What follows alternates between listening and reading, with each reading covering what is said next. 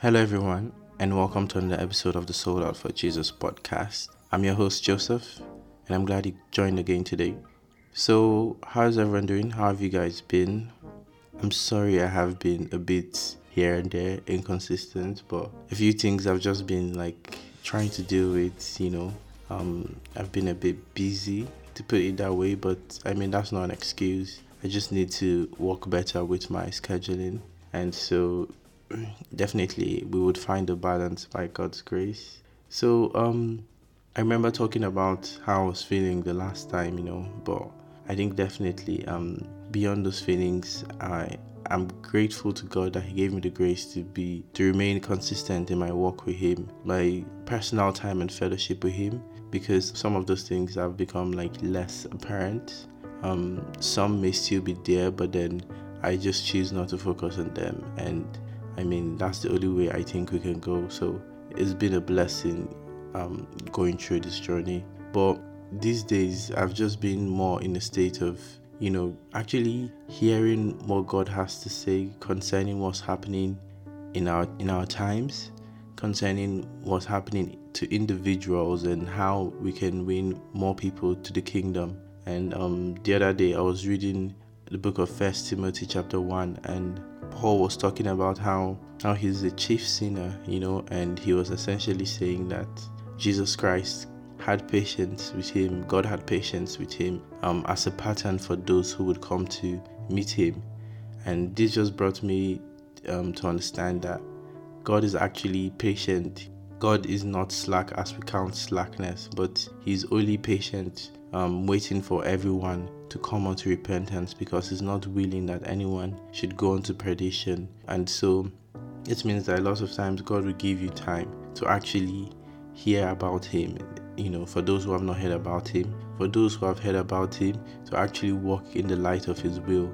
And, um, you know, he talks about how Jesus Christ did not come for the righteous, he came for the sinners, he came for the ones that are living bound to habits that they do not like, living bound to the power of sin and death, and those that are living far away from God's will. This is essentially very good news because this means that if you feel like you know you are not qualified to come to a righteous God because of the way you are living your life, because of the things you've been doing, because of the places you've been, the people you've been with, that means you are actually the most qualified. You know, Paul said he was a chief sinner, and you know, Paul was a murderer. This was somebody that wasn't just a murderer, but he was a murderer of God's people, and God still called him just to show us his benevolence, to show us his grace you know, so that those that are living in um, living against God's will have hope that if God can call someone like Paul, I mean, what sin can't he forgive? You know, so you only have to be willing to receive His grace. I mean, once you realize that you're, you're a sinner in need of a Savior, and you come to that place where you're like, you know, you know what, I don't want the power of sin to have any hold over me anymore, and I'm ready to walk in light of God's will, then at that moment you're qualified and um, salvation is available for you. So I've just been, you know, thinking about the fact that any day from now, God can call us to come back. The rapture can come and the entire church goes with Him, and we go into the seven years of the Antichrist and all that's going to happen after the rapture. And there's still so many who may actually be religious, they may be church faces, but they do not actually know God. Some people are not certain of their salvation. Some people do not have that conviction that the Holy Spirit lives inside of them. And I think it's too big a deal to play around with. You know, I mean, fair enough, you can do church, you know, play church and all of that, but you can't fool God. You can't lie to Him. He knows everything about you, even more than you know about yourself. So, this is just a call to those who know within their hearts that they actually do not have the life of God inside of them, or to those who are unsure, or to those who feel like maybe they they they grew up religiously and this qualified them to be Christians. No, it's not that way. The Bible says you must confess with your mouth that Jesus is Lord over your life and believe in your heart that God raised him from the dead. So you must first believe that God raised Jesus from the dead and confess with your mouth that he's Lord over your life and then you'll be saved. So if you've not done this and you're willing to receive the life of God, you're willing to walk in the fullness of all of God's promises for you. I mean, we spoke a lot on this podcast about various topics, you know, getting the confidence of God. We've spoken about relationships, you know, we've spoken about overcoming addictions, we've spoken about spiritual warfare.